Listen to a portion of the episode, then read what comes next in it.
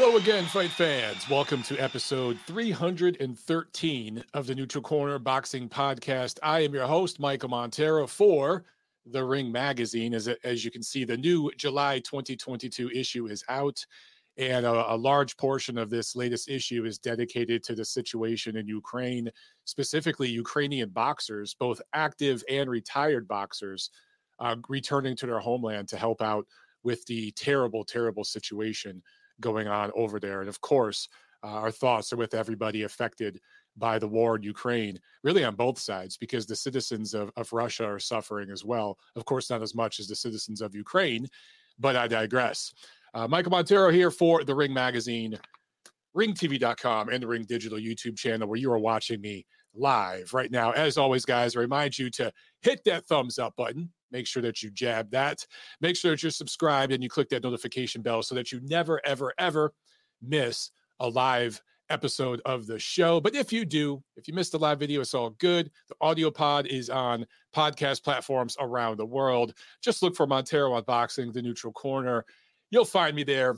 Make sure you subscribe to the podcast on whatever uh, platform you like to listen to podcasts on and drop a rating, drop a review, all that good stuff.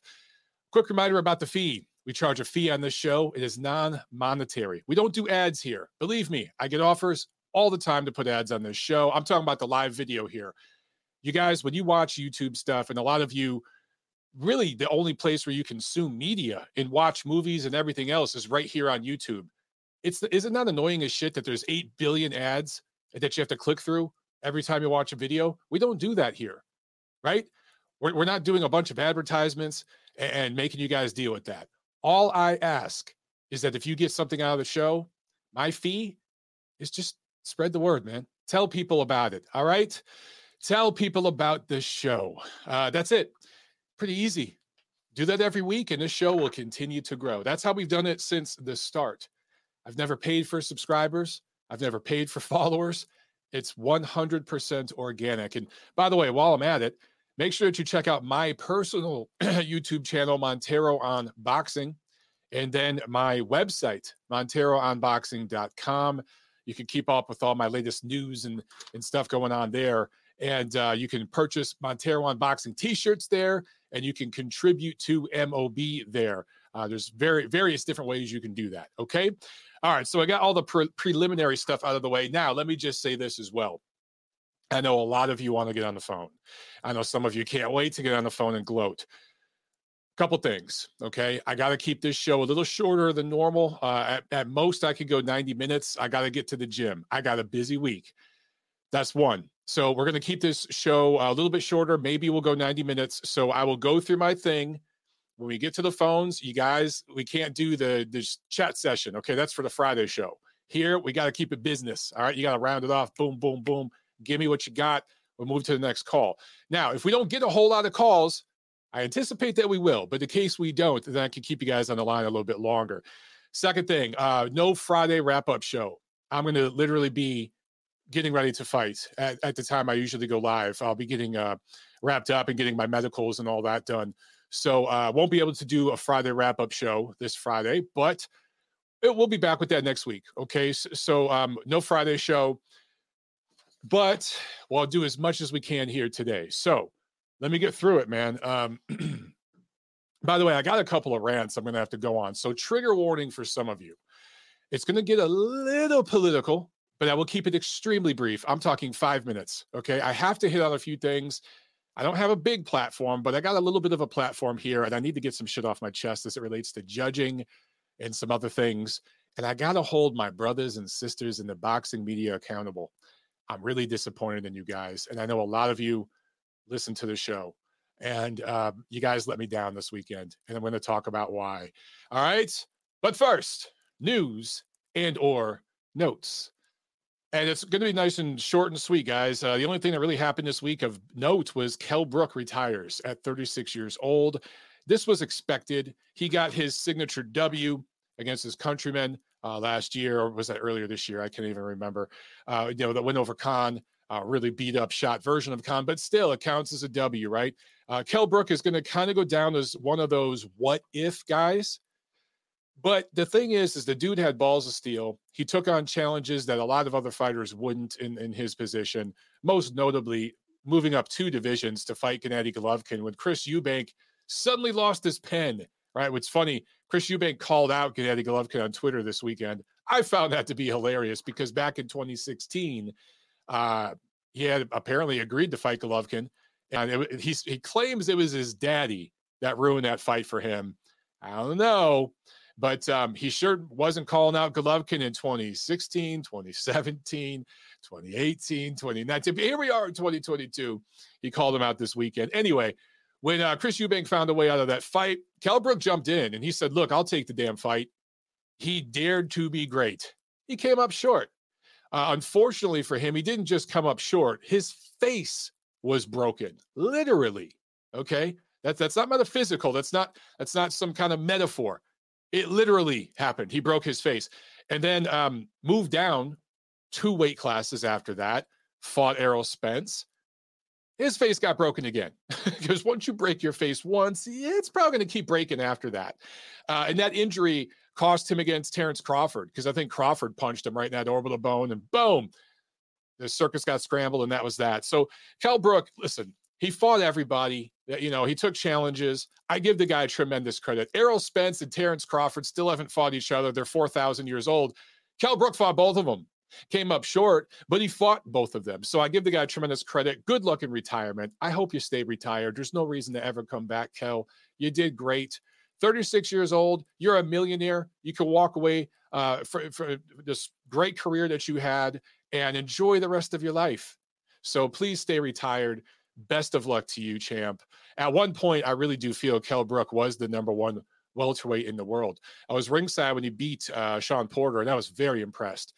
And it was brief, but I really thought right in that time frame he was the top welterweight in the world. Uh, it was very, very brief, but it still counts. He definitely was a world class operator at his absolute best. Super chat from OJ22. Thank you, OJ. He said, uh, Bivol boxed a near perfect fight, and the judges almost took it away from him. The first four rounds were scored before the fight. Horrible. I know you will have a lot to say about the scoring. Oh, yeah, OJ. Oh, yeah. Trust me. I, I got some I got some fire for you guys today. All right. So buckle up. I'm just taking my time with it because I know a lot of you are just getting on the chat here. Uh, so let's get into the review, okay? Because obviously there's a lot to cover. There's only really one big fight, that we're going to talk about, but there's a lot of different angles to it. So last Saturday, May 7th, in Las Vegas at the T-Mobile Arena, it was Matchroom Boxing putting on a show on DAZN pay-per-view. And hey, um, I gotta say this real quick. DAZN, Matchroom. Guys, if I'm paying 60 extra dollars for a pay-per-view, there shouldn't be commercials. If you want to put commercials on regular DAZN, the way that there are regular commercials on ESPN and Fox and all that, cool. But the difference is we're paying a monthly subscription fee for DAZN, kind of like we do with Showtime. I don't expect commercials in between rounds if I'm paying a monthly subscription service. That's bad enough. But if I'm paying for a pay per view, I'm paying an additional fee on top of the annual fee I pay for my yearly subscription. I really shouldn't see ads for the new Top Gun movie and a new Jurassic Park movie. They must have played those ads a hundred times. So just a quick note to you guys. That sucked. And it's kind of insulting to your audience when you're asking us to pony up extra money and still playing ads. There were ads all throughout the arena, all over the ring apron, all over any poster or any t-shirt that, that's being sold. Okay. You got enough ad space in. But to air ads during the entire effing fight, I, which I paid a premium for, like that, it's just a bit over the top. So maybe tone that just a little bit down next time. Yeah. Anyway, Dimitri Bivol in the main event. We're not even going to talk about the undercard because it was shit. Dimitri Bivol in the main event improves to 20 and 0 with a unanimous decision win over Canelo Alvarez, successfully defends his WBA light heavyweight title and will take it back home to Russia. I said a bad word. I just said a swear word. Russia. Bivol is Russian. No one mentioned that during the entire broadcast. I found that quite interesting. He's taken the light heavyweight title back to Russia. I'm going to say that word a few more times in the show, so be prepared. Your asshole might pucker up. I know some of you. Anyway, uh, scores a unanimous decision 115, 113 on all three scorecards. Those scorecards were terrible. I'm going to get into that. In fact, that's my first rant. You know what? Let's go ahead and get at that. So, the scorecards 115, 113. All three judges, and these were called veteran elite level judges. I think it was Chris Mannix who said that before the fight. You couldn't ask for three better judges going into this main event. I believe that's what Chris Mannix said. I'm paraphrasing. I'm not even going to name their names. All right. You guys know the damn names. And one of them I was really disappointed in because I really do consider him one of the better young judges in the sport. And we've interacted a lot personally. And I like the guy. Really disappointed at his scorecard. The other two old fucks, eh, I, I just expected what they did. Anyway, they scored all 12 rounds the exact same way. Now, had they gotten the correct score, that wouldn't bother me because, in fact, this was actually a very easy fight to score. It wasn't that difficult to score this fight. Eight, seven, eight rounds were pretty clear, and you could really only go in one direction. Okay. And then there were maybe four swing rounds or something. And if you split those, then you wound up with a score that was 117, 111. You could even go 118, 110 for Bivol. The closest you could possibly see this fight, and that was giving Canelo the benefit of every doubt, would be 116, 112. But for all three judges to have it 115, 113, and specifically for all three of them to give Canelo the first four rounds, that was scary. And some of you out there have said, Mike, that's not a big deal. They got a round or two off. The right guy won. How long have you guys been watching boxing? I mean, do you not remember? Or, I'm sorry. You, did you forget what happened a few years ago during the first fight between Canelo and Golovkin? Because I sure haven't. I'll never forget it. I was there. And there are plenty of other instances I can point to. But some of you guys have really short memories. Here's why this stands out. Okay. Let's say all three judges got to this same shitty score, but they scored rounds differently. Uh, maybe that'd be a little bit better. Maybe not. I don't know.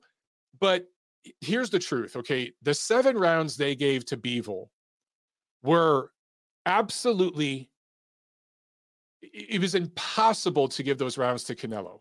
They were irrefutable Dimitri Bivol rounds. Could not give them to Canelo if you tried. Even Adelaide Byrd would have scored those rounds for Dimitri Bivol, at least half of them. But the other five were the competitive rounds. Okay. So rounds one, two, three, four, and nine were competitive. Now, it doesn't necessarily mean Canelo won them, but they were competitive. The first round to me really wasn't. I thought Bivol clearly won that round. I think he landed, he more than doubled the number of landed punches and with much better accuracy. I'm not going to bring up all the punch numbers. Guys, by the way, I did an immediate reaction video uh, Sunday morning, technically at like 1.30 in the morning. So look for that. It's right. It's pinned on my uh, page, Montero on Boxing, my personal YouTube channel. Look for that and watch it. I talk about some of the punch numbers and stuff like that. But I think I actually show them because CompuBox emailed it all to us. But to give Canelo every single round that was somewhat competitive, even though he lost most of those rounds, okay? And again, it's one through four in the ninth round. Those are five rounds.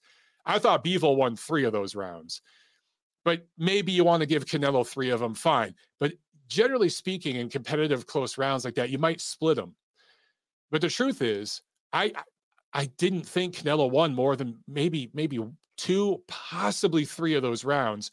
For all three of these guys to give him all five of those rounds tells you, it should tell you that what the judges were going to do on this night is give any competitive round, didn't even have to be that close, just competitive, was going to go to Canelo, particularly in the first half of the fight. And then if the scorecards got super duper wide, they would have given a couple of makeup rounds to Bivol. That is the way Las Vegas judging is done, generally speaking, when there's a big A side and a B side. And we've seen situations before where fighters from a certain part of the world Russia, come to Vegas and fight an establishment fighter. This is this tends to be how the scorecards go. Uh, so this is the case. Had Canelo had enough energy, wherewithal, and had his corner actually been competent that night and given him some adjustments to make, had he come out and won the 12th round, had, you know, I mean, had he had the 12th round been competitive, okay, they would have given him that round, and this fight would have been a draw. And you would have had a situation similar to the first Canelo Golovkin fight. Although I said this right after the fight, and I'll say it again Dimitri Bivol beat Canelo Alvarez more decisively than Gennady Golovkin did.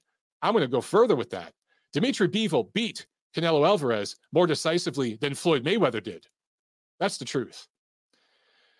So these judges were trying to find a way to give a competitive fight that Canelo may or may not have been winning or losing. They were trying to find a way to give it to him. It's obvious in the scoring. If you can't see that, then I don't know what to tell you. Now, here's where I need to rant. I, am not surprised by the judges. And b- by the way, I'm not mad at Canelo for this. Canelo is not the problem. Canelo is a byproduct of the problem. He's maybe a symptom of the problem. He's a beneficiary of the problem, but he's not the problem. The problem is the establishment and how things work. I can't recall, or I haven't heard of, a single media member holding the Nevada State Athletic Commission to task this weekend. If they did, and I simply missed the video of it, please forward it to me, okay? Because correct me if I'm wrong, but to my knowledge, not a single member of the media, and there was a lot of media there, including people at, that write for Ring Magazine, uh, you know, my publication that I that I contribute to. Um, we're there. Nobody talked to or challenged the Nevada State Athletic Commission officials. And if they weren't available, well, they didn't talk to Eddie Hearn in Matchroom. They didn't talk to the folks at DAZN. I'm not going to get into how judges are paid and everything. You guys, if you're watching this show and listening to this, then you already know. You know how this thing works, okay? It's bigger than just the Nevada State Athletic Commission. If Bob Bennett didn't make himself available for discussion at the post fight presser or anything like that, then go to Eddie Hearn because he's who's cutting the check. Go to the folks at DAZN because they're who put they're they are who is putting on the event. They are the platform promoting the event. So go to somebody. But I didn't see or hear of one media member putting any of those people on blast. Not one. Now you guys know damn well if I was there, that's what I would have did. And I'm not just pulling that out of my ass. I'm not just patting myself on the back. I'm saying it because I've fucking done it. And it's cost me access. It's cost me money, but I still did it. No one else, well, I'm not, no one on this particular night did it. That sucks. So I'm I'm I'm calling out my, my brothers and my sisters in the boxing media who I love dearly. You guys are my family. But none of you, again, if there's a video out there, please forward it to me. Please correct me. Okay. And I will I will apologize. I will take it all back. But nobody held anyone to task. And some of you are saying, well, who cares, Mike? The right man won. Guys, it, it just takes one of these instances where your fighter that you're a fan of, or your fighter that you're a family member of, or a trainer of, or a supporter of, a sparring partner of, whatever it is, to get screwed by one of these judges. And then you'll feel it. Then it'll be personal. Then you'll get pissed off. Then you'll want to rant about it. And I'll be like, oh, yeah, now you're here. I'm the guy who's been saying it for years. And you give me shit every time I say it. Michael, calm down. It's not a big deal. The right guy won. All right. These same judges who, who have dicked over several fighters in the past, just in recent past, I'm not even going to go like way, way back. They're going to do it again. This is going to cost somebody millions of dollars. Okay. These losses in these scenarios, if Dimitri Bivol came up short in this fight and got robbed, do you guys think that Canelo Alvarez would be interested in, in enacting the rematch clause? Do you think that Bivol would get anywhere near the amount of money he deserved or anything like that if they did do a rematch? Look at what happened to Sergey Kovalev against Andre Ward, right? So this can affect somebody's livelihood and their family. It's a big deal. Okay. Now that's the first rant. And I promise I'm going to talk about the actual fight. Now there's the second rant I need to get into.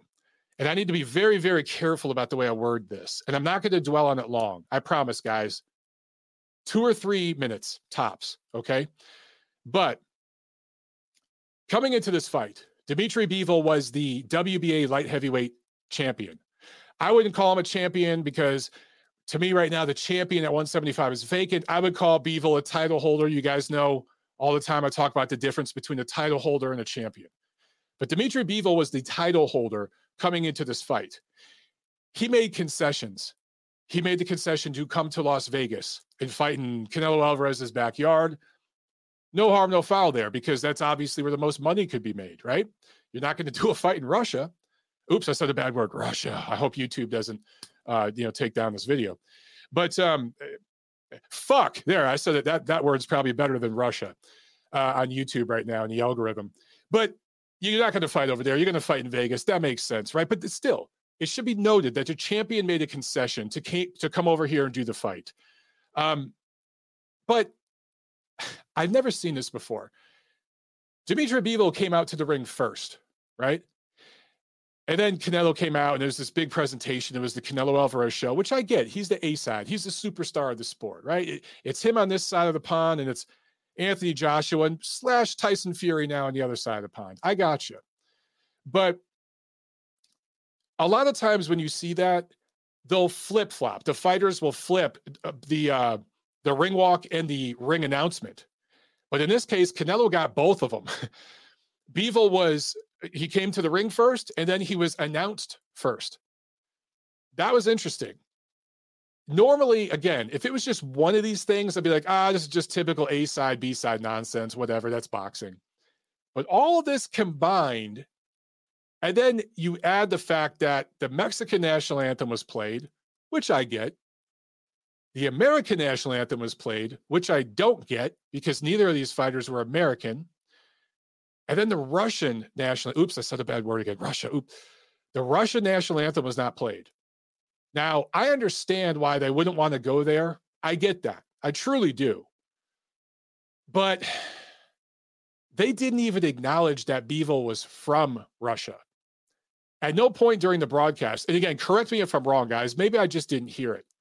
But some of you have told me, and correct me if I'm wrong on this, but some of you have told me that um, they they listed Bivol on the the little data stuff, the little um, what the hell do they call it? The stats. They they listed him eh, the graphic listed him as being from California. They didn't even list that he was from Russia. They listed him as being from Indio, California. Correct me if I'm wrong, but that's what you guys, a few of you have told me. To not even acknowledge the dude's nationality during the entire broadcast, to glance over it, have him come to the ring first, announce him first, all these things. And then, of course, the crowd booed him both before and after the fight. There's a certain level of disrespect that I expect in boxing, and, and I, I get it. Okay, and again, this was this was A side versus C side, if we're being honest, right? This was this wasn't A versus B. This was A and C. But I, I just I can't recall all these things being together in a situation like this, and the media just saying Nothing. Once again, I'm calling out my brothers and sisters in the boxing media. There wasn't a peep, uh, not a peep about any of this that I heard. The the commentary team didn't mention it. Nobody on the DAZN broadcast mentioned it. They had like DAZN, these DAZN broadcasts have like 8,000 commentators now because they have the guys down by the ring and then they go way up to the top of the stadium and there's eight people up there. And like none of them mentioned it, not once. Before the fight, during the fight, after the fight. And I have to say this. First of all, I, I gotta I gotta hold my peers to the fire here. For none of you to bring this up, to for none of you to mention it in your articles, your podcast, your radio segments, I'm very disappointed. And I'm not saying this from a high horse point of view. I'm saying this as a guy who looks up to a lot of you, as somebody, as a guy who wants to be like a lot of you, okay, who's trying to be better myself to get on your level. It's just disappointing.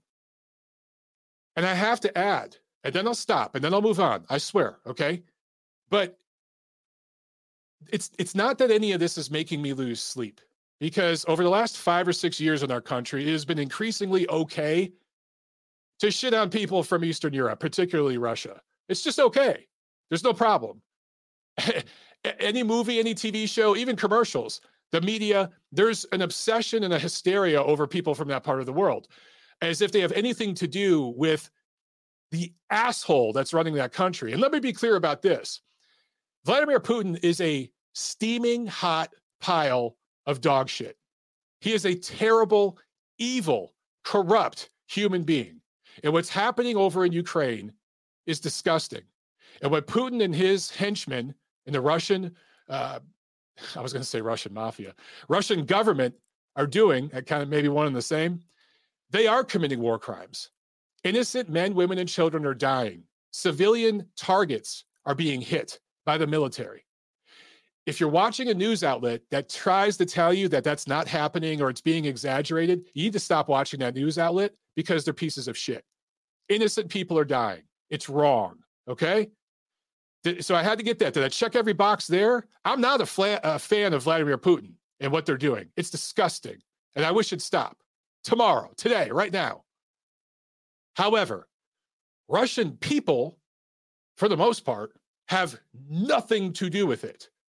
So to punish somebody for what a member of their tribe is doing, generally speaking, we call things like that, I don't know, xenophobic at best, prejudiced at maybe a little worse.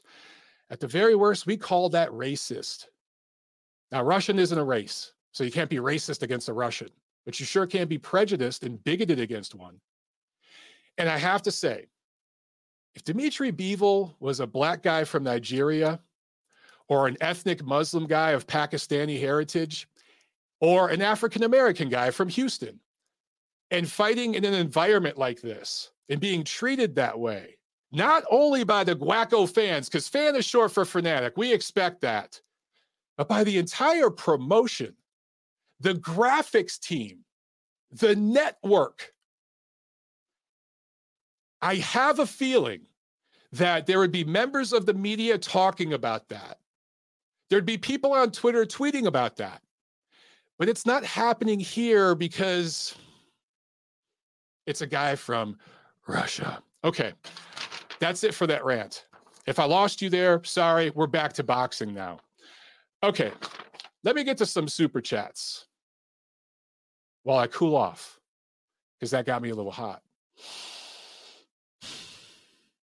Super chat from Sam A. Thank you so much, Sam. He says Canelo accepted defeat in the ring. Hearn gave him only three rounds. Then in the presser, they both claim robbery. What the F? Yeah, look, Sam, you know, a lot of people are making a big thing of, of Canelo saying he won the fight. Listen, every fighter is going to say they won the fight. I'm not mad at Canelo for that. I'm not mad at eh, eh, Hearn, you know, should be a little ashamed. Okay. But Canelo, I'm not mad at him for saying that. He's a fighter. Of course, he wants to th- feel that he won and he wants to say that for his fans. But he knows deep down inside he didn't win that damn fight. He won two or three rounds. But what a fighter knows in their heart and what they say publicly, often two very different things. Okay, Aaron with the super chat. Thank you, my man. He said, Yo, Mike, the Briedis scrap is now rescheduled to July 6th over there in Aussie land. I knew Bivol had levels, and I have no issue with Canelo losing. Do you do you think guys like Spence could re- be remotely competitive moving up in weight? So I assume you're talking about Spence moving up to fight Canelo because Spence versus Bivol at 175. Come on, I mean that's not fair. But um, Spence moving up to fight Canelo, whether it be at 160, 168, maybe a catchweight at 164, that's been talked about a lot on Twitter. Obviously, I would favor Canelo huge in that fight. But Spence is talented enough and athletic enough, and uh, I think confident enough to go the distance and to give him a tough fight and to win a few rounds. But I think it'd be a 116, 112, 117, 111 type of win for Canelo. And it's also very possible that Canelo could score a late stoppage. But Canelo isn't someone who really stops guys on the elite level. He never has. When he stops guys, it's because they're a notch below elite. Um, when he fights the absolute best, they're distance fights. And I think Spence would go to distance, but he'd lose. Everything Spence does, Canelo does pretty much better. The only thing is, I'd say Spence is faster, more athletic, better with his feet. There are some things he does better, so I, I should take that one statement back. But I just think that Canelo, um, just just a better fighter, and I'd, I'd favor him to win that fight going away. I truly would. All right, super chat from Mark Ashley. Thank you so much, Mark. He said Canelo stepped up. Huge respect. We were all worried about the decision for good reason. Both things can be true simultaneously. Absolutely, Mark. And in the midst of all my ranting and raving and all that stuff, I, I hope that I made it clear. And if I didn't, I want to make it clear right now. None of this is me dissing Canelo. Uh, Canelo deserves tremendous credit. And by the way, I tweeted that, and I I posted a tweet. Uh, several of my tweets went viral this weekend. I, I just had like a viral streak going, but one went super duper viral, where I basically tweeted that um, you know Canelo took a challenge that 99% of boxers in his position would not have taken. You know, you go back to the last pound for pound superstar this sport had. Won't mention the name here, but that man didn't take challenges like this. There is no free. The last guy wouldn't step up and fight a broken Sergio Martinez at 160 or a catchweight uh, like Miguel Cotto did. What makes you think he'd step up and fight Dimitri Bivol? You know, a situation like this. So Canelo deserves credit for taking on the challenge. I do think Canelo's ego got the best of him. I do think that he approached this fight with a poor game plan. I'll talk a little more about that in a second. It just caught up with him. All right. Is that all of them? Nope. We got another one from Anthony Santiago. Thank you so much, Ant. Appreciate it. He says, if the rematch happens, do you think Triple G tries to unify with Charlo or the WBO title holder? Bivol had everything against him and dominated. That's a bad dude. We'll talk about the Triple G thing. Um, boy, Triple G has to be upset.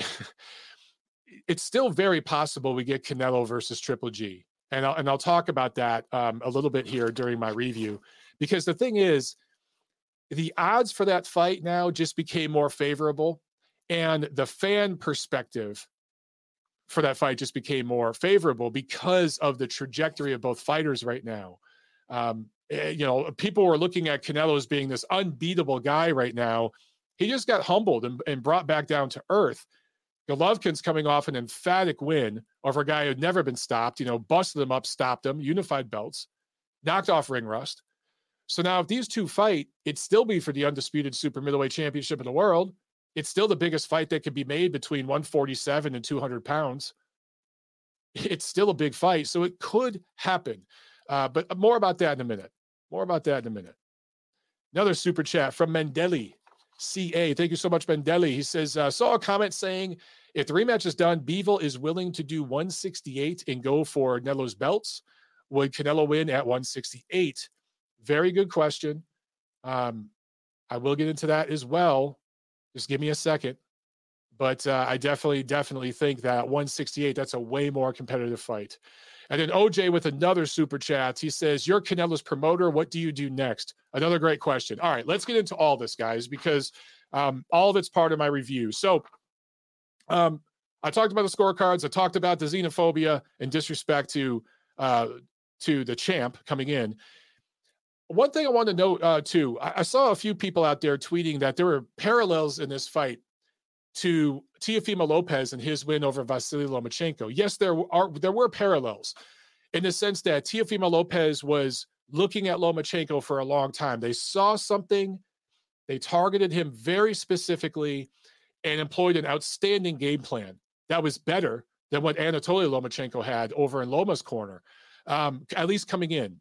And it worked. And they had natural size and strength advantages. Uh, the one difference maybe is Tio a lot younger than Loma. But, you know, Loma's a guy who had moved up, uh, blown up featherweight, uh, had to move up because everyone in those er, lower divisions was ducking him, right? Uh, Canelo, one difference is he kind of moved up because he didn't want to fight some of those other guys, at least not yet and he saw easier business north of 160. So it's a little bit different. But Dimitri Bivol has had his eyes on Canelo Alvarez for years, and they saw something there that they thought they could exploit, and they were correct. and he's targeted this guy for years. So in a sense, it is kind of similar to Tio versus Loma. So there's some things that were similar and different. One other difference: Lomachenko made adjustments in that fight against Teofimo and won some of those late rounds to make it close. You could actually say that was a 7 5, 8 4 kind of fight between the two of them, right? Teofimo won, but Lomachenko was able to find some things and make some adjustments in the second half and actually make the fight close. And Tio had to pull it out in the championship rounds because Lomachenko almost narrowed that gap fully. Against Bivol, Canelo Alvarez, he had a little moment there in the ninth round, and I'm not even sure he won that ninth round, but you could maybe give it to him. It was a swing round, but I, I think Bivol still outlanded him in that round. But Bivol swept the championship rounds, and there was absolutely no doubt that he had thoroughly dominated and won that fight. The only thing you wondered is, was Bivol going to get robbed? So some similarities and differences to those two fights. Um, my my fight pick. Okay, I just have to say this real quick. Um, here's where my fight pick was correct. I honestly thought, and I said this last week. You guys could go back and listen to the tape. Bivol's got to win eight rounds to get the draw, right? Well, they won nine rounds, and he only won on the scorecards by one round. So that's where my prediction was kind of correct. I said uh, Bivol was a live dog. It wouldn't shock me if he won, but he's going to have to win eight rounds to get the draw. He's going to have to, you know, win seven, eight rounds to get the draw. And it wouldn't surprise me if close rounds go to Canelo. Well, all that kind of happened. All that kind of happened. Now, here's where my prediction was wrong. Here's where I was dead wrong. Bivol won his rounds in dominant fashion. He dominated this fight. He beat, once again, he beat Canelo in more dominant fashion than Golovkin did, than Mayweather did. That did surprise me. It didn't shock me, but it did surprise me. And Bivol, I talked about this last week too, and I mentioned this. I said, does Bivol have more levels to him? Is there's more? Is there more to him than we haven't seen? Has he been fighting down to the level of his opposition in recent years and playing possum to kind of draw in a big name fighter to take in the challenge? And that turns out that's what it was. The guy that we saw against Joe Smith, Isaac Chilemba, Sullivan Barrera, Jean Pascal, that really was the real Bivol. In fact, there's more to him than we saw against those guys, right? In the big moment, he wasn't shook. He not only stepped up to the plate, he hit a fucking grand slam. He knocked it out of the park. And my prediction was wrong because I didn't think he would dominate in so many rounds the way he did. I was very surprised at that. Uh, again, not shocked, but surprised. I was also surprised at how limited Canelo Alvarez was in this fight. Did Canelo Alvarez make a single adjustment, or did he just kept trying to do the same thing over and over, and it was good enough to win a few rounds? I didn't see him make one adjustment. We just saw Katie Taylor pull out a fight against Amanda Serrano a couple weeks ago that she was losing, you know, going into those championship rounds because she made late adjustments and showed her craft and her superior boxing to Serrano uh, down the stretch. And Canelo was not able to do that against Bivol. There, there was a sequence I saw a couple people tweeting um, little video sequences of Bivol catching and countering, right? And what surprised me is, is Canelo was kind of coming in with his head right on the line and just winging punches from far away. He wasn't jabbing his way. He wasn't doing anything like that. Really wasn't using any craft or science. And I get why he did that early, but when it wasn't working, why not make the adjustments in the middle rounds? It just wasn't there. Those are the things that surprised me. Uh, Bivol out through and outlanded Canelo throughout the fight. I think it was like 10 of the 12 rounds or something, according to CompuBox. I can't remember for sure, but he was the more accurate puncher. His punches were straighter. And because they were straighter, they got to the target faster than Canelo's. So when they actually punched together, Bivol's punches were more effective because they were right down the middle, they were straighter. So they hit the target faster. Uh, so I don't know if Bivol has faster hands than Canelo, but because he was punching straighter, it sure looked like it. And I talked about this uh, on my immediate reaction video. Bivol threw in combination uh, Canelo did not. And Canelo can throw combinations. We've seen him throw combinations before. He didn't do that in this fight. Also, Bivol stayed long. In terms of the actual size and strength of these men, it's not that different. There's a lot being made about the weight and the size. I want to say Bivol's reach. I mean, that includes the size of a fighter's back, right? Because it's fingertip to fingertip. It was only an inch and a half more than Canelo, but the arm length is significantly longer. And Bivol used that arm length, and he's taller. He used that height in arm length. Here's the thing, though Callum Smith tried to do that. Caleb Plant tried to do that. Billy Joe Saunders tried to do that. It only worked for so long because Alvarez could work his way inside. he could get into the mid range and get inside where he could loop those shots and land them on those fighters' temple. You know, then he could start coming underneath with the uppercuts and get it on the chin, the side of the chin, the tip of the chin. And he Canelo was not able to do that against Bivol. Why? Because of Bivol's feet. Bivol's footwork was outstanding. And Bivol doesn't do anything that is awe inspiring or jaw dropping. It's fundamental. But guys, I, I, see a bunch of people on Twitter saying it was basic boxing. He beat him with basic boxing. Do you know how hard basic boxing is? Th- this isn't shooting hoops. This isn't hitting a baseball. This isn't running a football. This isn't kicking a soccer ball. Basic boxing is one of the hardest things to do in sports for more than a 30 second clip on Instagram. Doing that over 12 rounds, shit, doing it over three rounds. It's one of the most difficult things you can do in sports. And this is one of the biggest misconceptions about boxing. Um, you know, take the NFL, okay? This is the National Football League, American Gridiron Football. The playbooks for those teams are this thick, right? They're they're thicker than my they're thick.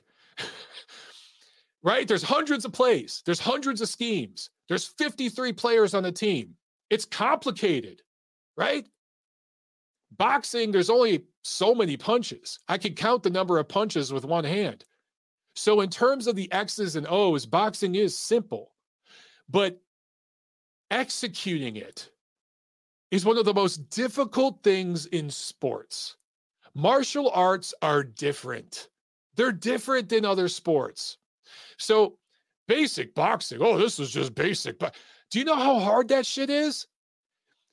Bivol, with everything he was facing mentally, emotionally, all the political xenophobia, all the xenophobic prejudice he was facing, all the things he was facing, to stay disciplined and stay on task and to keep doing the, uh, the same thing and then make adjustments late and, and compound what he was doing was beautiful. Basic boxing is tough. And Dimitri Bivol, what he did this weekend was extraordinarily difficult, deserves tremendous credit for it, and proved that he's an elite level operator. Now, let's talk rematch real quick. Um, oh, but before I mention that, let me, uh, here's another note that I wanted to make. Is it just me, or did Canelo Alvarez come into this fight with the exact same game plan that he executed against Plant, Smith, and Saunders? He did the exact same thing he prepared for Bivol like he was just another one of those guys. He should have prepared for Bivol the way he prepared for Gennady Golovkin in their rematch. That Canelo mentally, physically, the sharpness we saw in that Canelo in the rematch with Golovkin, that's the Canelo I expected to see. And that's why I picked him on points. That's another reason uh, against Bivol. But that's not who we saw. We saw the Canelo that fought Callum Smith. Guys, Dimitri Bivol is not Callum Smith. Dimitri Bivol is not Caleb Plant. He's a, a level above that. And so it was it was just interesting to see Canelo come in like that and fight that way, and Eddie Reynoso not have his man prepared for a clearly a better fighter. They had to know they were facing the toughest challenge since Gennady Golovkin. They had to know that coming in, right? They didn't look like they prepared that way. Am I wrong? But that's just what I saw. Okay, where does this leave Golovkin with the rubber match with Canelo? And if I were Canelo, would I do a rematch with Dimitri Bivol? All right, let's talk about all this. Right now, Canelo Alvarez some people are writing his obituary. Guys, he's still the biggest star in the sport. In fact, this loss probably made him bigger.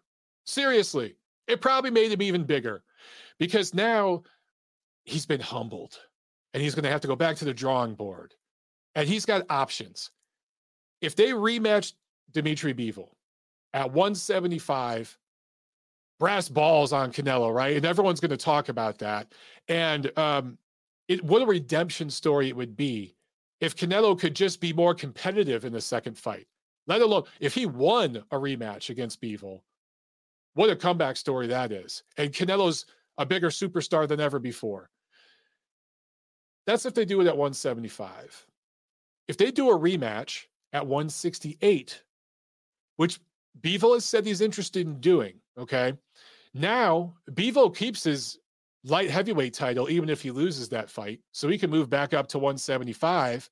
And by then, remember, Beterbiev and Smith are fighting next month. So if Bivol, let's say, moves down to 168, and let's just say he loses the rematch to Canelo, going for the undisputed super middleweight championship, he's still got his title up at 175. He could still go up there and fight the winner of Beterbiev Smith for the undisputed 175 championship. So Dimitri Bivol has unprecedented opportunities now. And he could go several different directions. Okay. If he can make 168 in a healthy way, uh, is not, contrary to what the DAZN broadcast was trying to tell you guys over and over, Bivol's not a big light heavyweight. He could probably make 168. The question is, can he do it in a healthy way? He's not 24 anymore, right? He's in his 30s. He is a grown man. He hasn't got down to that weight in a long time. So it would be interesting to see if he could do it. Uh, if he could do it in a healthy way, man, that's that's a huge thing because if if Bivol could rematch Canelo at 168, the odds of that fight tighten up. It's more interesting, and he's going for even more greatness on his end. Canelo would be seen as a badass for rematch, going right into a rematch with Bivol. That's a huge fight. It's a huge fight. But let me say this: it is up to Dimitri Bivol where the rematch is held and what weight it's held at. He won the damn fight. He won the first fight, just like uh, Katie Taylor and Amanda Serrano. If they do a rematch, Katie Taylor gets to decide two or three minute rounds, location, all of it. She won the damn fight. Same thing here. It was the champion who made concessions in the first fight, but it was the champion who defended their crown. Now in the rematch, the champion gets to decide all the particulars. Uh, so I, I would expect the fight to come right back to Las Vegas because once again, that's where all the money is. I get that. But in terms of what weight and everything else, that's up to Bivol. Now, what would I do if I were Canelo? Canelo's ego wants to rematch Bivol, right? He wants to go right into that rematch. But what's best from a business point of view? There's a couple things. I mentioned that Bivol could fight the winner between Beterbiev and Smith and completely unify the 175 pound division. What if you're Canelo Alvarez? You come back down to 168. You fight Gennady Golovkin in the rubber match. Let's say you beat him. Then you do your mandatory against John Ryder early next year. You beat him. By then, Bivol and the Beterbiev Smith winner have fought to unify 175. You're Canelo. You're the undisputed 168. Let's say Bivol beats Beterbiev and he becomes the undisputed 175. Suddenly, the rematch late next year for the undisputed 175 crown, not just the WBA, but the undisputed 175 crown, is even more massive. So there's several different directions this can go. And it's really up to Canelo. Um, again, the biggest money fight right now, still, and I know some of you don't want to hear this, but the biggest money fight is between him and Golovkin at 168. And the genius of it is if Canelo wins, he's still the undisputed super middleweight champion. And Bivol, I'm sure, would still like to do a rematch and fight for the undisputed super middleweight championship next spring or something like that, next year at some point. So there are so many different ways this thing can go. Okay if we see Canelo and Bivol fight again, where does this leave Golovkin? Well, that's a good question. Demetrius Andrade uh, who was supposed to fight Zach Parker, but claims he's injured. I don't know if I believe that. He's out of his contract with Eddie Hearn and DAZN. So there are no roadblocks preventing Demetrius Andrade from signing with PBC and fighting Jermall Charlo. He was signed to fight him years ago and walked away from that fight. I don't know what to uh, what to say there with Demetrius Andrade. There are still some people that think he's this boogeyman that's avoided. It's insane to me. I don't know what's going to happen, but I I know for damn certain that Golovkin's not going to fight Demetrius Andrade anytime soon. If I had to guess, if Golovkin can't get Canelo because Canelo fights Bivol in their rematch, I think Golovkin's going to fight Jaime Munguia. I think that's the biggest fight uh, money wise at 160. It makes more money than a fight with Charlo would.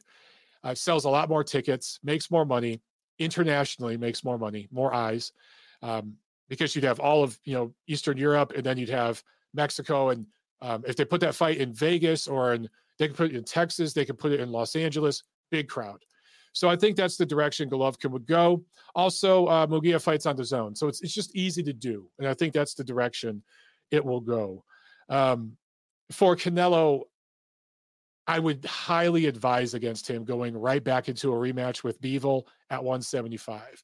If you want to go right back into a rematch and you can get him to come down to 68, you pay Bivol more, you treat him with respect this time around, and Bivol talked about this, by the way, after the fight. He talked that he felt he was disrespected, not treated as a champion. They need to fix that shit.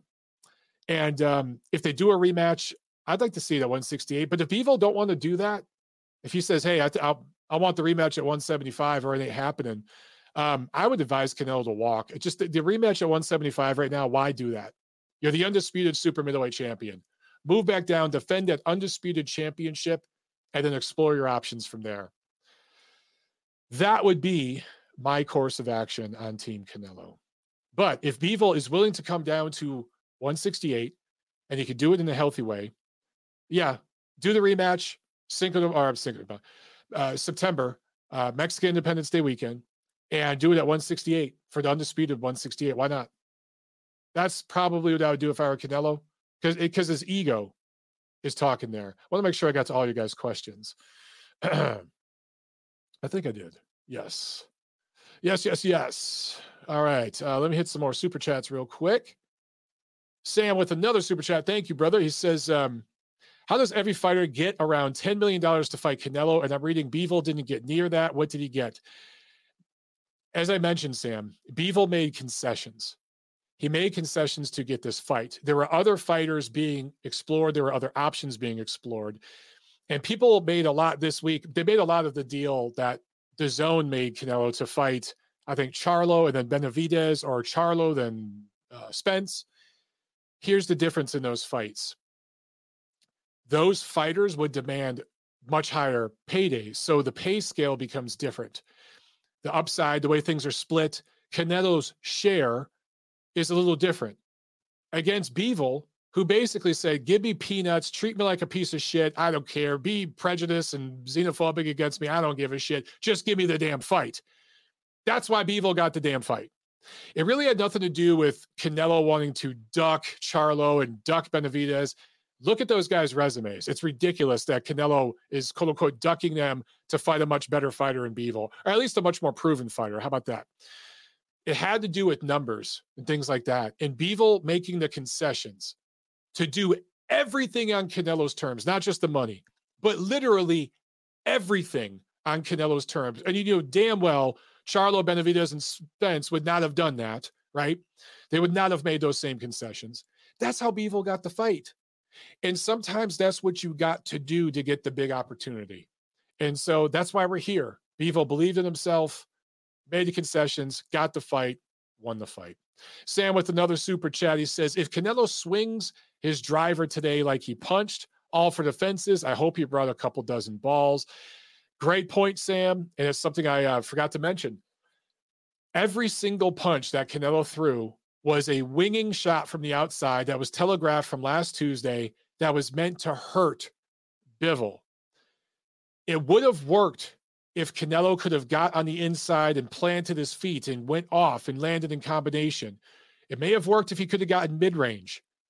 Bivol wouldn't let him.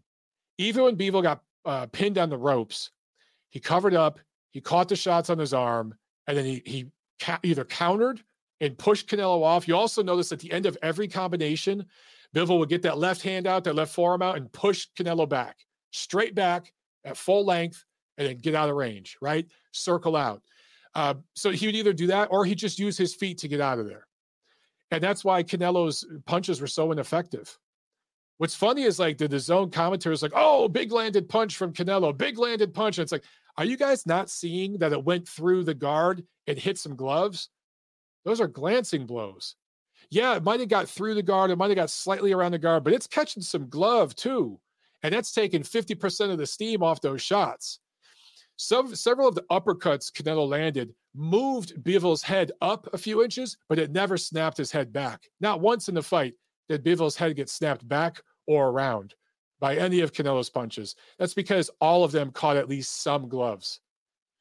And I just, the commentators never mentioned that. HLD with the super chat. Thank you so much. He said Canelo did what Adesanya did in the UFC, overestimated his capabilities for greatness. Respect for that. Welcome back to Earth. Size and skills matter. All right. So I don't know who Adesanya is. I'm not a huge UFC person, but I agree with you to a certain extent that I think Canelo, his head got a little big. And coming into this fight, he maybe overestimated uh, himself and underestimated what he was facing and just thought he could kind of do the same thing he had been doing. And this guy would fold over just like the other guys have recently done. He needed, once again, to repeat Canelo should have prepared for this fight the way he prepared for Gennady Golovkin. And it just seemed to me that he didn't. He was in shape, he was strong, but the game plan wasn't there. So, um, yeah, it just seemed that he's been humbled a little bit. I still give him tremendous credit for daring to be great and taking on a guy that 99% of other fighters in the same position would avoid. I give him tremendous credit for that. But it does feel like he had to get a little humbled here. But again, this could make him an even bigger fighter. It really, really could. Because if Canelo comes back from this and goes on another great winning streak, regardless of which direction he goes, his brand will be bigger than it's ever been. It, it truly, truly will. Okay, let's see.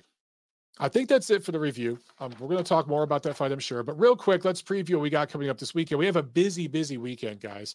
Uh, Friday, May 13th, Matchroom Boxing in Milano, Italia, on DAZN. Daniele Scardina, 20 0, going up against Giovanni Di, Di Carolis, who is an experienced fringe contender type of fighter. 10 rounds, super middleweights.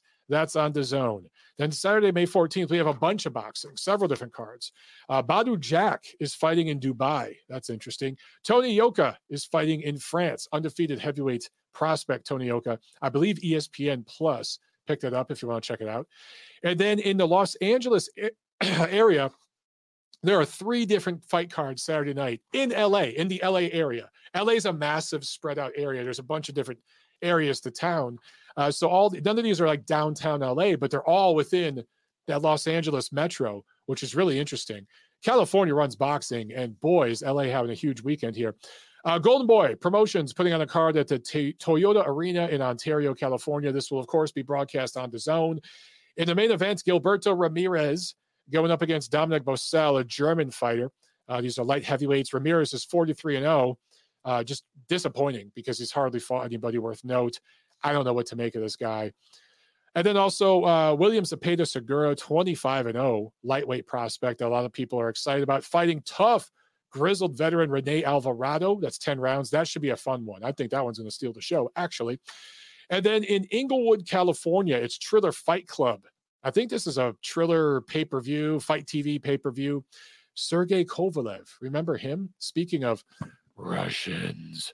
Sergey Kovalev going up against Terrell Pulev. Ooh, another Eastern European. I'm scared. Uh, Pulev 16 and 0. This is a 10 round cruiserweight fight. Uh, Kovalev, of course, last time in the ring, this all go, comes full circle. It was a KO loss to Canelo Alvarez back in 2019, November of 2019. Uh, fought as a light heavyweight pretty much his whole career, right? Now he's going to be moving up to cruiserweight. I don't know how this is going to end for Kovalev. We'll find out. But uh, Kovalev hasn't fought since November of 2019. Pulev hasn't fought since last January. So both of these guys coming off a layoff, especially Kovalev. In the co-main, Pulev, uh, Terrell's, or I'm sorry, Tervel's brother, Kubrat, Kubrat Pulev in a heavyweight fight going up against Jerry Forrest, 10 rounds. Pulev, his last fight was a KO loss to Anthony Joshua December 2020. No fight since. Forrest had a fairly busy 2021. Uh, two tough draws, disputed draws, with Zhang and Michael Hunter. And then also on that card, Evan Holyfield, Evander Holyfield's son, and Fernando Vargas Jr. fighting in showcase matchups. Then the big one TGB Promotions, Dignity Health Sports Park in Carson, California. This is on regular showtime. Uh, best fight of the weekend. Jermell Charlo versus Brian Castano. This is for the undisputed junior middleweight championship, a rematch between these two. The first bout was last July. It ended in a draw. Many felt that Castano won that fight. And then also uh, the co-main, Jaron Boots Ennis, undefeated welterweight prospect that a lot of people are excited about, going up against Custio Clayton, 12 rounds. Uh, that should be interesting. Anytime Ennis gets in the ring, you want to see it. As far as the Charlo Castano rematch, you know, I got to say, I just got, look, my gut's been wrong on this lately, but I just got a feeling I'm thinking establishment, outsider. It's the same way I was I approached Canelo Bivol I just see Charlo getting a decision here, probably going to be controversial and disputed, but I see Charlo making some adjustments. Uh, who t- he tends to do better in rematches in winning a close decision that's possibly controversial. That's the way I see it. Okay. Now we could go to the phones. Make sure I didn't miss any. Oh, I should also mention yes, Canelo Alvarez apparently went vegan before this fight. I know a lot of people out there thought that was a mistake. I don't know. I'm not a nutritionist. I got to say, I like meat. It's delicious. I'm not going to stop eating it. Makes me feel strong. Okay, guys, we're going to jump to the phones. We're going to be as quick as we can. We've got maybe 30 minutes, and then I got to bounce and get to the gym. All right, so let's keep it fast. Let's jump to this first call. We've got 818. You're on TNC. What's up? Hello. Hello. Yes. Oh, Mike. What's up, Mike? What's up? Long, long, long uh, show today, man. But I'm loving it, bro. Um, I don't want to disclose out there. Uh, a Canelo fan. Backing up Canelo 100%, win or lose. But I do uh, want to throw out there that um, win did win that fight 100%, uh, no questions asked.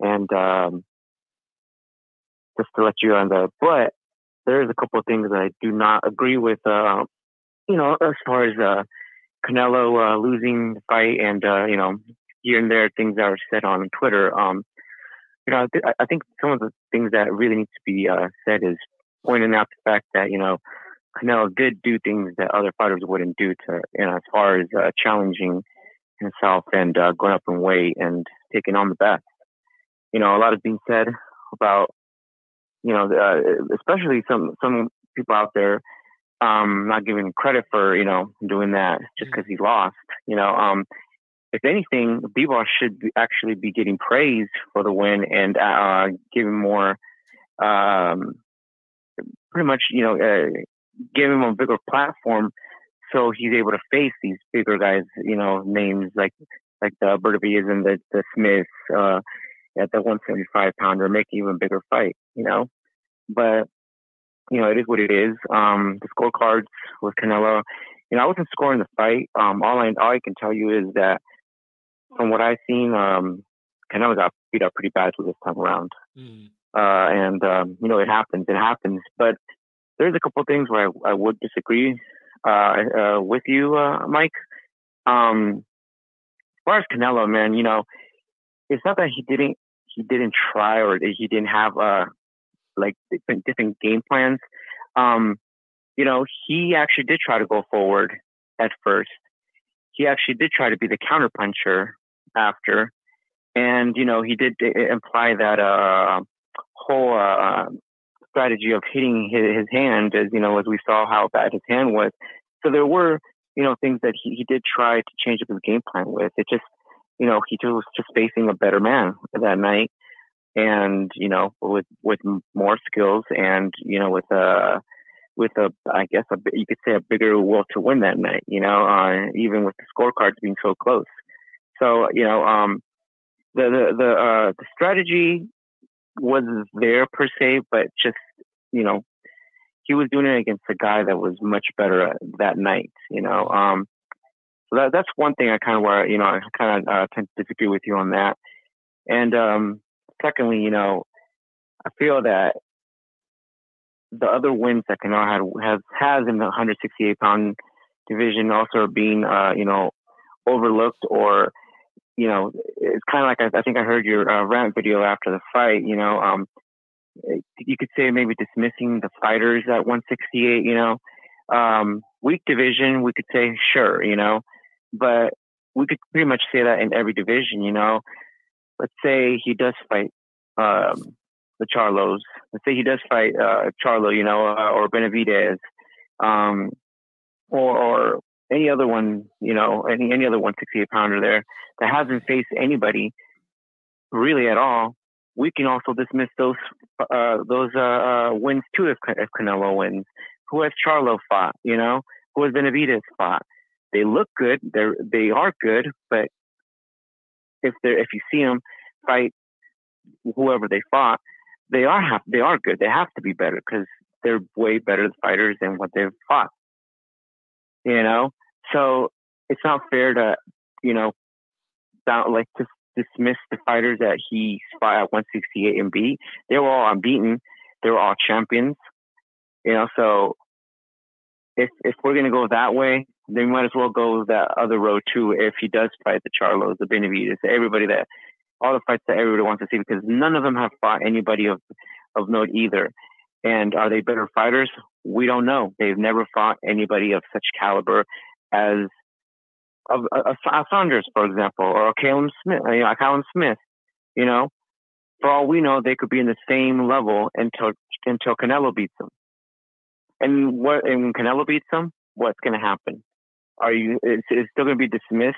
You know, or are we going to call it a good win because Charlo was a good fighter, even though he's never faced anybody? Well, I'll big, say this. You know, big like, you know what I'm saying? I, I got you, Alex. You're at five minutes, so I'm going to cut you off. You're right at five minutes, but I I hear what you're saying, and I think Canelo deserves credit. I still, but I can I can give Canelo credit for fight for unifying 168 and doing it pretty much within like a year but I can also say that Dmitry Bivol is levels above all these other dudes that he's recently fought. And I believe both those things. By the way, I still rate Canelo as one of the top five pound for pound fighters in boxing. There's some people saying, "Oh, we should you shouldn't be on the pound for pound list." That that's ridiculous. So I'm with you. The Canelo haters are out of control. That's what happens when you're the top guy. But I definitely think that Bivol deserves credit, and I still think that he's far above the guys at 168 that Canelo's fought, and he proved that the other night. You know what I'm saying? But I got I got a million calls, bro. So absolutely, I, got to bounce. I got to get to the next no, one. Okay. No, for sure, man. No, for, for sure, brother. Have a good one. And yeah, absolutely agree with you. Big boys uh, levels above the other ones, and uh, good for him, man. Good win for him. All right. Thanks a lot, man. Appreciate you listening and calling in. All right, brother. All right, bro. All right, let's jump to uh I think this Anthony. 203, you're on the show. What's up? Hey, what's up, Mike? This is Anthony calling in to glow a little bit. gloat, baby, gloat. Give it to me. No, but uh, nah, nah. I don't need to do that. Jack will do that for me. Yeah. But uh, I'll, I'll, be really quick. Uh, I just want to talk about, you know, all the. I think like this loss really exposed a lot of the jealousy in boxing yeah. against Canelo. I'm not the biggest Canelo guy. Uh, I've criticized him a, bunch in the past, but he's been the face of boxing. He's the reason boxing is pretty much relevant at this point. So, you know, you see Terrence Crawford saying who's number one now. He's still not number one. And then you see, you know, Floyd post a ten thousand dollar bet. Like, dude, you're a billionaire. What the hell? You obviously didn't have that much confidence in Canelo losing. And you just saw like Ryan Garcia, for example, talking shit. Like, all these dudes are obviously super, super jealous of Canelo, and it's just uh, to me, it's kind of BS because this dude's been carrying the sport. I don't even like Canelo that much. I'm not afraid to admit that this dude has been carrying the sport for the past three years. Yep. I think you made great points. So it's, that's it's really really undeniable, dude. What Canelo's done, he fought like four or five times within a calendar year. He's put on some of the biggest events. How many people were at Canelo Saunders? It was seventy thousand or some crazy shit. This this was another uh, huge crowd for his fight against Bivol. He's going to do uh, whenever he goes to the UK and fights, and it will happen in the next year or two. He's going to do a huge crowd over there. The guy really has carried the sport in North America. It deserves tremendous respect. So I don't, but you know, when you're the top guy, dude, you're going to get haters. That's just what happens. Yep, one hundred percent. I don't. I'm a Triple G guy, so I hate on Canelo all the time. but I think just all the people coming at him, just kind of ridiculous. But I'll, I'll, let you go. I know you got all these other callers. But, uh, uh, good luck on your fight Friday, uh, Mike. Thanks a lot, man. I appreciate that. I got all right. Have a good one. Anthony called it. He, he's one of the guys who called it. Uh, several of you guys called it for Bivol, and he's one of the guys. Uh, let's keep this thing going here. I think we got another Anthony coming up here. There's a lot of Anthony's. It's a good name. Uh, let's see. Uh, yeah, two one zero. Yeah, on yeah. Show. What's up? Hey, what's up, Mike? Uh, yeah, it's Anthony. The other one, Texas one. Texas uh, Anthony. All right. Yeah. Uh, yeah, I agree with your rant, man. I agree. Uh, I just, I just say, hey, tread carefully, man, because this is boxing is a sport where the good guys don't win. It's just it doesn't happen. You know, it reminds me a lot of. I don't know if you remember, like the Gabe Gabe Montoya. Mm-hmm. He used to work with Steve Kim. The yeah. next round, he did a lot of good. He did a lot of good work with the PED stuff, and he he, he raised some like really crazy facts. You know, when, when it comes to like everybody, when Pac, Floyd, and it really went nowhere. You know what I mean? It's just it's just boxing. That's just what it is. Money. You know, it's a business yep. before it is a, a sport, and that's that's kind of what drove me away. I got my little taste of the action, and I was like, and I always tell people like, "Oh man, it's fun being at the fights with a credential walking around." I was like, "No, not really, man. You can't really have the fun like you know as a fan." And I go, "You see a lot of ugly truth, and you see what goes on behind the curtain, yep. and it almost, it almost makes you salty to the to the sport. So sometimes ignorance is bliss with this sport, and you're just better off not knowing any better, right?" That's a great point, man. Yeah, and you know, because you've you've been exposed to some of it once you're behind the scenes and you see some of what goes on, it's difficult to keep the same passion it just is. Yeah, it's a lot of fuckery. But real quick, um, I, I want to say, like, just because of the hypersensitive climate we're in, unfortunately, Bivol is not in the driver's seat. I don't agree with you there uh, because I, I don't see any Russian being able to, you know, be a, a main event or anything like that with an American promoter. Yeah. So I think Canelo is still uh, still going to call the shots. You know what I mean? And I agree with the last call. I was never a Canelo guy. I'm in Texas. I'm brown. Man, I got it from all kinds of people, all different ways. I'm a Triple G guy, and I couldn't stand what he was doing. But I'm so glad fight week is over. There was so much. I was defending Canelo all this week. I couldn't believe it. But yeah, we had Tom Brown talking about Showtime was going to give Canelo his own money. He should have took it. Um, you have all these fighters that trying to gra- grab um, clout from the from the fight week. You know what I mean? And that's just that's just what happens, and it's just I, am just tired of it. Um, but yeah, I, I give Canelo props. You know what I mean for taking it. I mean, no loss. I mean, everybody says this this is this is demise, blah blah blah blah. But the fact is, Pacquiao got laid out. Uh, yep. Oscar lost both of his big fights. Yep. You know, when you have that kind of star power, you're you're still gonna you're still gonna be a draw. I mean, it's I think Canelo's gonna, and he's our last one. I mean, you think when Oscar was around, yep. there was a lot more guys that that drew, but it's just Canelo. So I think it's just going to be on his. But that's all I got. I, listen, man, I appreciate the appreciate the content, Mike. Good stuff, brother. I agree, hundred percent. Have a good one. Uh, we got a super chat here from Crisp. He says, Mike, who are you going to fight? I hope you're not ducking Errol and Charlo. I wouldn't last around with Errol and Charlo, so uh, definitely ducking both of them. Um, I'm fighting a guy that I've already fought once before. Uh, we're going to rematch, and I'm expecting him to be better. And um, we'll see what happens. We'll see what happens. I will. Uh, it's not being broadcast, but they are going to film it. So I'll get you guys some film, some video as soon as the promoter gets it to me. All right. And I'll let you guys know what happened, of course, as soon as I can. Uh, okay. I, in fact, I don't even know what what uh, number fight I am that night. I just know that there's like 15 fights and I'm somewhere in the first eight. That's all I know, which is great. I told the promoter I don't want to fight anywhere near the end. I please, I don't care if I'm the first damn fight. I want to end the night early so I can enjoy some time with my wife and uh, watch the other fights. Because um, the, the, the team that I trained with, we have six fighters on the show. So guys that uh, I work with all the time. It's going to be really really fun to watch guys that I spar with and train with fight on the card. So I can't wait for that. All right, back to the phones. Uh, two six seven. You were on the show. What's up? Hey, Mike. First time caller. Big fan of your show, dude. Love oh, cool. what you do.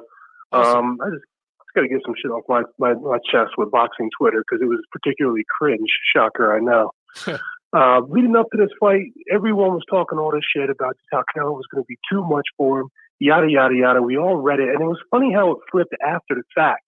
Every single person had the same take. Well, this is why there's weight classes. This is why they get on the scale. Bullshit. This doesn't look any different at 168. Mm. Like you mentioned, he was catching every single shot on his arms. I mean, it was almost like Neo in the Matrix. He was catching it up top on his cage with his gloves, and then when Canelo would do that, hook to the head and hook to the body, the arm would come back down and catch it every single time. How much less is your punch resistance on your arms if he goes down to 168? I don't see that looking anything any any different at all. Hmm. In fact, what I'd like to see him do, go down to 168, snatch all four Canelo's belts, and then hang out and bully all those guys that Canelo supposedly ducked when he cherry picked Bivol. That's what I'd like to see. That's all I got to say. That's my call, man. Thank you so much for what you do. Damn, dude, good call. Damn good call. I, I agree with all that. Um, and, and look, I've been if you guys been listening to my show and watching my show for years, you've heard me say for years that I thought Bivol could move down and beat everybody at 168. The only guy who would remotely challenge him is David Benavidez because of his physicality. That fight would go the distance. But every other guy at 168, Bivol mops the floor with them. And I've been saying that for years. If he can comfortably make 168, then yeah, I agree with that caller. He can move down there and he can reign there. But as I mentioned earlier in the show, if they do the rematch there and Bivol were to win and he's the 168 champ, you got to remember at 175, Beterbiev and Smith are unifying the other belts. He could go back up there and go for undisputed in both weights. The last guy to be the legitimate 168, 175 champ was Andre Ward. Before him, it was Joe Calzaghe. But neither of those guys simultaneously held all the belts. They won them all, but they didn't hold them all at the, the same time, right? So that would be a distinction that Bivol would have. That'd be huge. That'd be huge, man. Super chat from Sam. Uh, he says Bivol was a gentleman before and after the win. Here, here, Sam. He absolutely was. Uh, nobody will care where he is from in the future, especially if they made money on him. That's another damn good comment, Sam. You're right, baby. Green is the only color that really matters in the end. It really, really is. All right, let's jump to. Oh, wait, I think this is Jack. Here we go, guys. Here we go. Jack, you called it. You've been calling it. It is your time, sir. Gloat. Okay, and uh, I won't take up too much time because you know I know you got a, a fight and it's pretty important, and I'm excited, bro. I'm excited, but uh, man, I told, I did tell every single one of you. I was, I appreciate Mike taking my call very last at the end of the last episode because if you look at the end of the last episode, I said Canelo beat Bivol. That's it. Because I was like, what the fuck? And you're like, you only have five minutes. So I told you all. The very last thing that episode was Bivol's going to beat Canelo, and dude, I wasn't you cannot tell me I said Bivol's going to edge him or Canelo might rob him. I always said Bivol will win. Always. And you said dominant. You said he will win big. You said that from the jump. Yep. Yes. Yes. Uh, Jack needs to do a Bivol impression because I always do impressions on here. Okay. Uh, you, you know, Canelo, he's champion and everything, but uh, you know, I, am confident in myself. I, I feel my style. You, you, no, I can't do it, dude. You're Russian. It started Russian and then got slightly Mexican. that was awesome. but, but what? But Russian accent. My Russian accent. Okay, but uh, no, uh, Andrew. I know Jackie's taking it. No, dude, it's not that. Bivol's just so skilled, and Mike. Uh, I think I think your opinion has changed now. I think you agree that even at 168, Bivol would beat him. I think you agree. I would favor Bivol. I would. My only concern is the weight cut. Is could he do it in a healthy way? Will they give him enough time? If they sign that, let's say they sign that fight next month, right? That gives him from June to September yeah. to lose that weight. Then, yes, I agree. But if they if Canelo, you know, is slick about it and they wait till July 31st to sign it, and then Bivol has like six weeks to drop that weight, that's different. So that's what I want to see. Okay, and then uh, real quick, here's a 10 second live reaction of my my reaction to the decision.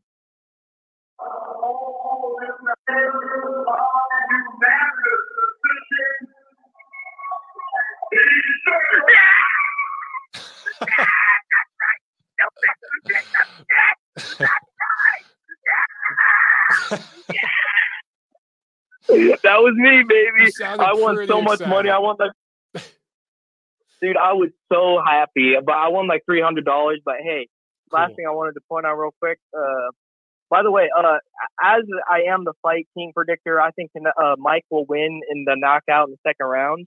Um, probably shouldn't say that because now Mike's gonna be like, "Oh, I got so much pressure." oh my god! but, yeah, yeah, nah, nah, nah. But uh, if Triple G, I think Triple G would be the best fight for Canelo because if there's any point my boy Triple G can get him now, uh, if, if, there's any if there's any chance Triple G can beat Canelo, it's right now, you know. And uh, dude, I actually favor him. Call me insane. Y'all call me insane for picking Bivol, dude. I'm sorry, Triple G. He has so much heart, so much determination. He's gonna put everything on the line. It's gonna be a 168. And honestly, okay, Mike, if we exclude the Derevyanchenko fight from ever happening, or forget the fact that Golovkin was 40 years old, would you still favor Canelo? Because I, I, think people are just looking at that Derevyanchenko fight saying he's done. I'm like, he had the flu. He did. He was sick. I tell you, man, that that rubber match now, the the odds a lot closer. Canelo coming off this loss, who knows how he's going to be mentally. He weighed in at like 174 and change. He's going to have to cut back down to 168. That's going to take a toll. Golovkin's going to be able to put a few extra pounds of muscle on. I'm telling you, that third fight is highly competitive. Yes, sir. All right. It was a great weekend. Um, this week I got, um, uh, I'm probably going to take Castaño.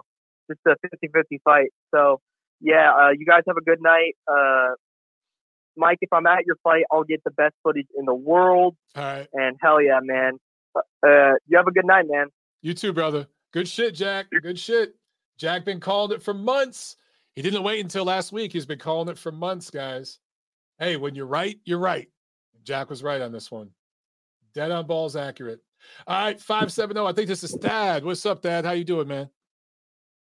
Hey, I was hoping to get on before Jack. I got to give him his props, just like some of the other guys. Uh, they had the balls to call it and put money on the fact that Canelo would lose by this well, decision and the judges. See, I thought Canelo would lose the fight in the event, but he would win on the cards. Yeah. Unfortunately, I, I, I didn't cash my Canelo by decision bet, but I did get the over pretty heavy, and I have it parlayed with Charlo this weekend. So looking forward to that one.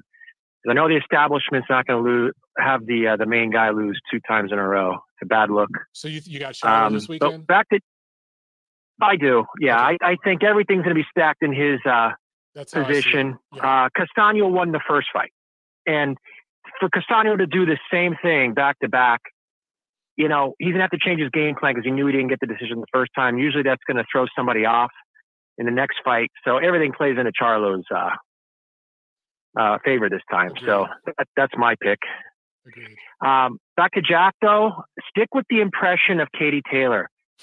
you had me rolling on the ground. I was going crazy when he did that Katie pressure, that Katie uh, Taylor impression. I it really made me take notice because uh, I never really paid attention to her speaking or doing an interview. But then I then I then I looked at her online doing all that stuff, and it, it just amazed me. Um, the sweetest girl in the world. I'm not making fun of her. I'm sure she'd probably laugh at it too. And mm, one other thing, I noticed she's, you know, a pretty attractive girl. Um, so if she could play that up, she could even be a bigger star. If she, you know, I don't know why they don't do it, but that's my advice if you're listening. Hmm. Um, but but to the fight, um, Bivol is uh, he is what you said earlier. The guy who who beat Joe Smith. We all knew that. He had different levels to him. Um, he's he's I, have seen him twice in, in, person at the Turning Stone in Atlantic City after the Pascal fight and the Joe Smith fight, and he's not a really big guy. He doesn't have to cut weight to make light heavyweight, and I think that helps him against a guy like a Canelo. It's going to hurt him against a guy like Beterbiev though, because um, that's going to be the type of style that could beat him. But if I'm Bivol, I'm dropping to 68 and I'm going to ask for 50 50 revenue because I'm dropping a 68 and I want undisputed. I think he could do it, but he'd have to knock Canelo out this time because the, the judges are not going to allow him to win. You said it. I saw it. He had to win 9 10. I had him winning 10 rounds. He had to win nine to get a 115 113 decision. Crazy. So in a rematch, he, he's got to know he has to knock him out. Yeah. And no matter what we say, Mike, we call out the establishment all we want. They're not going to change. Okay. They have, they have marching orders. They tried to give Canelo that fight. If Canelo fought the 12th round with fervor and won that round, it's a draw. Yep. It's a draw. And I walk away with a lot of money, you know, because I had the draw that big too. Um, but that, but that's the truth. It stinks. And you're right. People in the media are afraid to call out what's, what's real. And it sucks that, uh, when you called out Bob Bennett and, and roasted his ass for all the world to see after the Canelo Triple G fiasco. Now your your your job is compromised, and they, everyone sees that now. So here we are in this moral ethical dilemma. Like, what do you do? The establishment is just going to keep rolling on, and unfortunately, it's us fans that are going to keep getting screwed. Um, so, you know, it, I don't think we can do anything. We just have to keep calling it out. Hopefully, people listening in to these shows and they, they finally take notice and say, look, we don't have to rob fighters. Boxing is good on its own. Canelo is going to be as big a star as he ever was. He took a loss. That doesn't hurt him. You know who it hurts? The people like the Andrades, the Charlos, the Mayweathers. Their entire career is built off Thad, of zero. Thad, okay, Thad, I got I got to interject because you you hit on something with that do you do you anticipate okay. now because Andrade and Charlo and all their fans were calling out Canelo? Do you think any of them are going to call out Bivol now? Absolutely not. Are you kidding me? There no, they, Bivol. no, they, they wouldn't fight Bivol. You know, two years ago. Right. You know, they they they they cherry pick, and it's oh another thing that's ironic. This weekend, the fans of and the actual people, Charlo, Andrade, and all these guys they they beat Canelo. It's it's it's amazing. Like through osmosis, through right. Bivol, right. somehow they beat Canelo. Like they're now they won. It's amazing. Well, Floyd like now you have fanboys online. When, uh, when Marquez knocked Pacquiao out, that was Floyd knocking Pacquiao right? out. Yeah, yeah. He's 51. Now he has 51 wins and an extra knockout because obviously, you know, Marquez knocked out Pacquiao. It, this is how they view life and reality. You know, this is why we have Joe Biden in office instead of uh, Tulsi Gabbard, because these people are told what to do and they don't really see the big picture. They just do what they're told. And, and, and it's just like that in boxing where these people are just so easily swayed. So what are we going to get from here on out? You know, I think Canelo, it reminded me of Duran going up to fight Hagler. He lost nothing in that fight. A prime Hagler. He took him to task. It didn't hurt his stock at all. Mm-hmm. Okay. So people in boxing, losses don't matter unless the fighter doesn't matter. Okay. If you're protecting a zero, that means you're a zero. That means your whole shtick is based off that uh, Mayweather con. Okay. Mm-hmm. Boxing fans want to see great fights and they honor fighters who lose. Canelo, my hat's off to you. I was just gonna say, man, yeah. we're, we're, at six minutes. You, you, got some great shit. Okay, we're at six minutes. I gotta let you go. so everybody, yeah, build off that. So Mike, thank you for taking my call, and Jack, get on that Katie Taylor impression. All right, thanks a lot, Thad. Yeah, man. Thank um, you.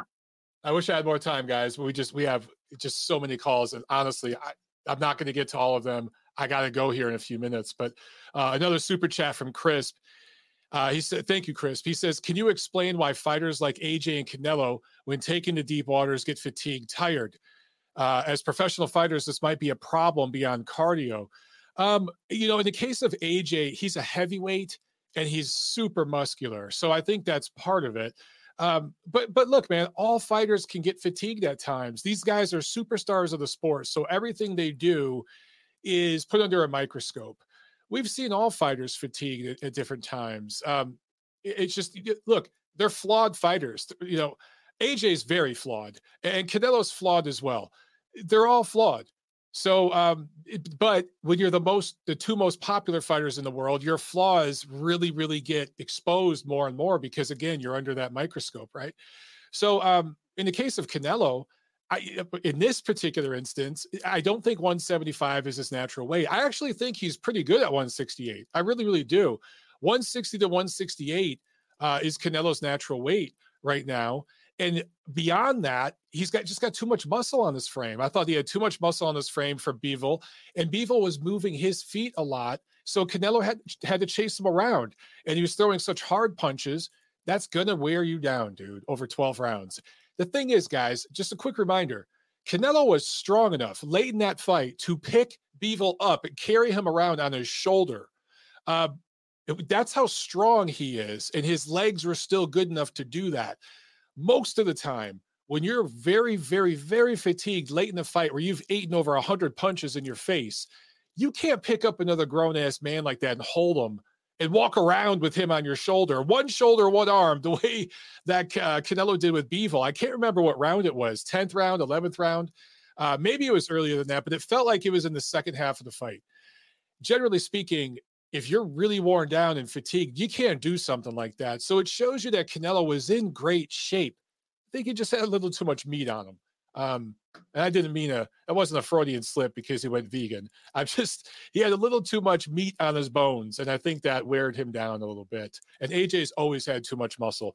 Another super chat from uh, Kamiko Atsi, Kamikatsi. Uh, thank you so much. He says, Great show as always, Mike. Do any other fighters take risks now that they've seen Canelo dethroned? Glad they gave it to Bivol. You know, I hope I hope they do. I, listen, if if Canelo, listen, if he does a rematch with Bivol, odds are it's going to do bigger numbers than the first fight. We don't know what the pay per view numbers for DAZN is. I don't expect them to release the numbers because they're going to be less than spectacular, even though it's Bivol, okay? Or I'm sorry, even though it's Canelo. Um, it's not going to be, you know, a huge, huge number. Maybe they'll get, maybe they'll tell us, I don't know. But if he comes back from this loss and they do a rematch and the pay per view numbers actually go up, the attendance goes up, the uh, social media traffic goes up that will show people that a loss really don't matter. When Pacquiao lost, and he lost several times, he came back and was bigger than ever. Anthony Joshua still sells out stadiums. He's still the biggest star over in the UK. It doesn't matter if you lose if the fan base is legitimate and it's actually an organic fan base that's there for uh, for the right reasons uh, they're going to show up even if you lose. Now, if it's the kind of fan base that you're buying off of social media or if it's some sort of political agenda kind of thing happening there, they will disappear. They'll move on to the next thing. But if they're there because they love you as a fighter, then they're going to keep showing up. And in the case of Canelo, I think they will. So uh, we're going to take one more call, guys, and then we got to bounce. Okay. So I apologize. There's a ton of you that I can't get to. I just can't. I got to get to the gym um, I really shouldn't even be doing this show. I should be at the gym right now. So if I lose, I'm going to blame you guys. Just joking. Anyway, let's go to Nacho. Nacho, you are the last man on the phone today. Let us have it. All right, Mike. Uh, I'm not going to take too long because uh, you got to go to the gym. So I'm just going to make a few quick points. Um, I totally agree with what you said about the judging. It was awful. They were trying to find a way to um, give as many benefit of the doubt as they could to Canelo. I was stunned at that. I was stunned and then not stunned at that score because the way I scored it was I could totally see the fight having been nine to three. You could possibly even make the case eight to four, but I think that's as high as you could go. So the fact that they even got it to seven to five was really astounding. And then having looked at the judges' scorecards where they literally went first four to Canelo, and then the first four, to, then the second four to Bivol. I was like, what the hell? Like, what kind of ridiculous bullshit is this? I've never seen judges all agree on the same kind of scorecards through the first eight rounds. It, it was unbelievable. They were trying to find a way to give it to Canelo until they realized they couldn't. Bivol just completely, you know, outclassed him. Um, and then as far as like, I have a suggestion, Mike, when it comes to the judges. I don't think the um, promoter should be allowed to pay and bring in the judges. I honestly think the commissions and the sanctioning bodies should be the ones to pick the mm-hmm. judges because it always felt to me that with promoters being involved, that their influence could sway the judges to pick um, their guy or favor their guy more than they should. And I've always felt like that might be a better uh, way of picking judges than allowing the promoter to be involved. And then um, just real quick, as far as um, the rematch, I agree with you, Mike.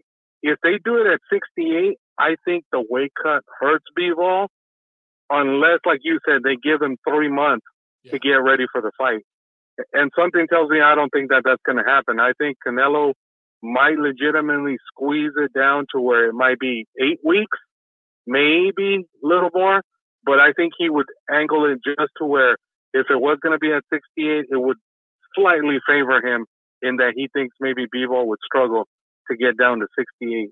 But it would be an interesting uh, dynamic if they did fight the rematch at 68. I'd be very curious to see how that turns out. And last thing, um, as far as uh, Charlo Castaño, um, I agree with uh, what Jack said. I think it's a 50-50 fight, and I think um, you know uh, the fight could go either way. But I think I think Castaño is gonna come out a lot stronger in the beginning, and he's gonna take it to Charlo. I think he waited too long, and it wasn't until the second half of the fight that he really tried to press the action, and then he saw that he could get to him. So I, I think he's gonna come out stronger, and I think he might be able to pull this one off. All right, Mike. I know you got to go to the gym. That's that's my call. Thanks a lot, Nacho. Appreciate it, man. And great point about Castaño. Right. If um, if Castaño starts earlier, he could win that fight. I, I hadn't thought about it like that. I just I tend to see it the way Thad does, where the establishment is going to uh, is just going to have it in for uh, for Castaño or for Charlo. The way I see it. I hope I'm wrong. I was proven wrong with that last Saturday. All right, guys, have a great night and have a great week. We'll talk very, very soon. Big news to come. All right, I'll see you at the fights. Peace.